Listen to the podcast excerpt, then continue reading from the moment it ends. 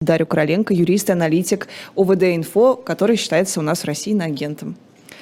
Сейчас мы подключим Дарью и поговорим об этом. Ну, в общем, вы можете прочитать, на самом деле, этот доклад, этот отчет. Он э, немножко ставит как-то на, на, на место вообще понимание о том, что происходит э, у нас в России. Дарья, доброе утро. Доброе утро. Доброе утро. Расскажите, пожалуйста, об основных итогах 2020-2022 простите, года в контексте политических репрессий. А, да, здравствуйте. Ну, я думаю, что одна из главных цифр это, конечно же, количество фигурантов уголовных дел, которых на данное утро уже 384, и я думаю, что а, с учетом динамики до конца года эта цифра будет близка к 400, и а, сравнивая с прошлым годом, когда мы все думали, что самое большое уголовное дело было заведено после зимних протестов, когда было 185 фигурантов уголовных дел, мы видим, насколько эта цифра больше. Вот. Но остальные итоги — это, конечно же, абсолютное подавление всех сфер гражданского общества, это отсутствие свободы собраний, больше 20 тысяч задержанных, это 200 тысяч заблокированных сайтов, а, это очень сильно расширившийся реестр иностранных агентов и очень большое давление на свободу слова, да, закрытие или а, репрессии против основных СМИ, а, и то количество репрессивных законов, которые приняли за год, и только за декабрь было рассмотрено хотя бы в каком-то чтении 12, как обычно под конец года любят а, включать такие законы в рассмотрение Госдумы. Угу. У нас, кстати, вчера была новость про новых иноагентов, а, и вот Ганушкина попала, тоже э, сотрудник Центра Мемориал, попала в этот э, список, как у нас теперь говорят, хороших людей. А, ну да, то есть очень символично, согласитесь, что и сам мемориал ликвидирован, и что еще, Хельсинская группа а, тоже, и вот практически все участники, да, в процессе практически все участники э, и видные деятели этих организаций, они помечены ярлыком а, иноагента. А что касается административных дел против уголовных дел э, по статьям о фейках, там какой примерно процент? Соотношение. Э, да, но административных дел по дискредитации, естественно, больше, чем уголовных, да, их больше, чем 5 тысяч. Угу. А, плюс нельзя забывать про статью 20.2 и прочие митинговые статьи, а, дел по которым тоже будет, э, я думаю, в районе 20 а, тысяч, потому что а если раньше всех протестующих э, судили по этой статье, то теперь и статья дискредитации армии может быть вменена как за протест массовый, так и за одиночный пикет. Вот. Но административных дел действительно больше, и плюс э, административные дела легче заводить, и это такой практически массовый поток. А ОВД-инфо собирал какую-то статистику по приговорам, по тяжести приговоров? А, да, мы знаем, что уже как минимум 51 приговор э, был приведен уже 51 приговор был. А большинство э, большая часть их это нереальные сроки, то есть это штраф, условно, исправительные работы, но а, реальных сроков, насколько я помню, как минимум 15, да, последний пример это Владимир Румянцев, которому дали три года за два года за... Три а, года. да, это все-таки три, за то, что он а, был радиолюбителем и транслировал «Эхо Москвы» и прочее радио в своем районе. И буквально вчера ужесточили приговор Алтану Ачирову, которому тоже дали не так много в первой инстанции, но а, во второй ему, в апелляции ему ужесточили, срок до пяти лет. И я думаю, самые показательные, устрашающие приговоры — это как раз-таки Алексей Горинова и Илья Яшин. Вот сам факт того, что у нас теперь впервые в этом году введена политическая статья, которая формально является политической, ведь раньше как там сажали, но за экономические э, якобы преступления, за раскрытие гостайны, ну, в общем, можно было за подброшенные наркотики, как пытались это сделать, да, в случае с э, Глуновым. Теперь откровенно есть политическая статья. Вот, э, ну, в общем, вы... незачем стесняться. Да-да-да, как вообще вот вы фиксируете какую-то новую эпоху, что ли, э, в плане репрессий, к которой мы пришли? А, ну, мне кажется, откровенно политической статьей можно знать, назвать и статью 212.1, за, которая была еще в 2014 году введена. Она, она явно направлена не на что-то иное, кроме как ограничение участников э, протестов. Вот. Но да, вы правы, что сейчас э, достаточно просто слов, а, чтобы на тебя завели уголовное дело, и мы следим за практикой применения этой статьи.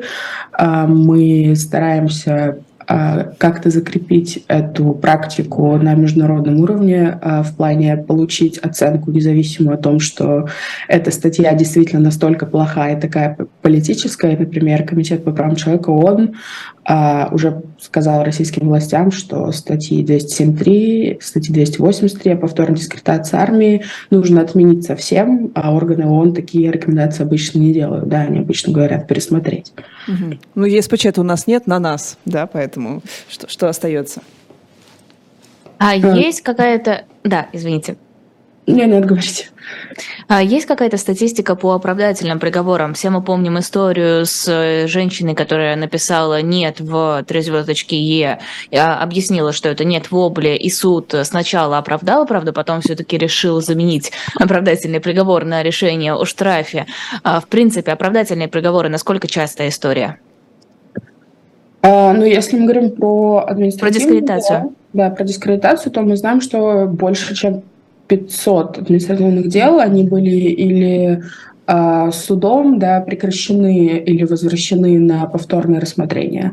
И э, то есть такая статистика есть, но в большей степени потому, что все эти протоколы и судебные решения, они очень-очень низкого качества, то есть полицейские абсолютно не, э, можно сказать, не стараются как-то составить протокол, э, что-то сделать хотя бы в рамках существующего закона, и поэтому эти дела отменяются, но также в том числе есть суды, которые говорят, что, например, нет войны, это не дискредитация армии, да, и так далее. Какие-то говорят, что эм, что протокол был составлен не так и так далее, да, то есть как минимум 500 мы знаем и знаем про две прекращен, два прекращенных уголовных дела по статье о фейках.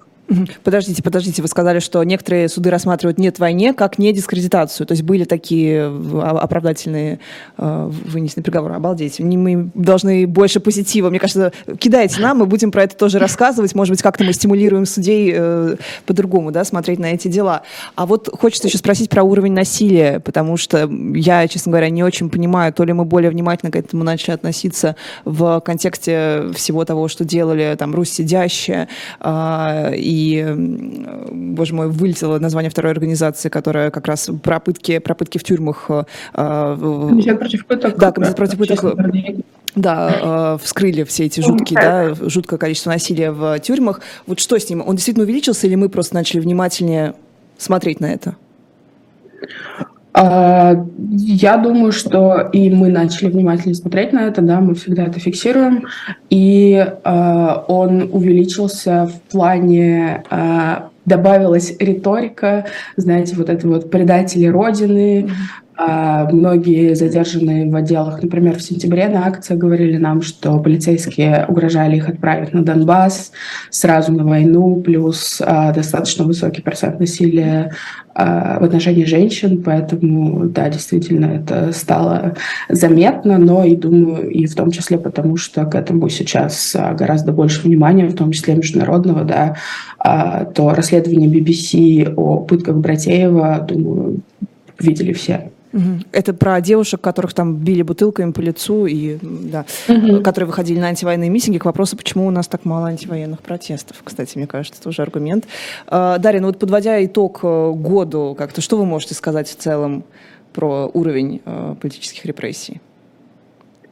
А, я думаю, что особенно после 2021 года, да, когда мы в начале 2022 все думали, что 2021 был беспрецедентным по уровню депрессии, и что все часть, э, сферы гражданского общества были э, так или иначе ограничены еще перед началом войны. Сейчас мы видим продолжение этого тренда на уничтожение вообще любой гражданской активности и гражданского общества.